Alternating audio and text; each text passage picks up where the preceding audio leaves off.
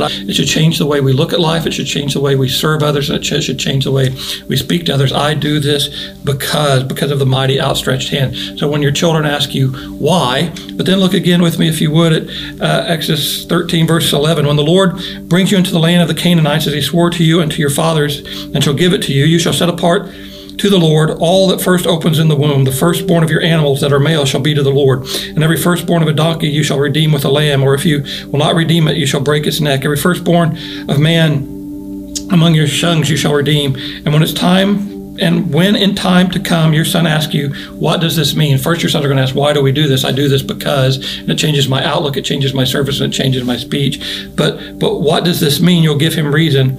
You shall say to him, By a strong hand the Lord brought us out of Egypt from the house of slavery. For when the Lord, for when Pharaoh stubbornly refused to let us go, the Lord killed all the firstborn of the land of Egypt, both the firstborn of man and the firstborn of the animals. Therefore I sacrifice to the Lord all the males that first open the womb, but all the firstborn of my sons I redeem. And it shall be a mark to your head and on frontlets between your eyes. For by a strong hand the Lord brought us out of Egypt. By a strong hand, by a strong hand, by a strong hand, the Lord brought us out of the land of Egypt. We need an escape because we're sinners. God provides the escape. God does it, and He does it decisively by a strong, outstretched hand. But what does the escape route look like? It's, it's not what you think. And I just want you to understand as we look at Exodus 13, 14, and 15, we see that the escape route is filled with detours, it's filled with dead ends, and it's filled with dry holes.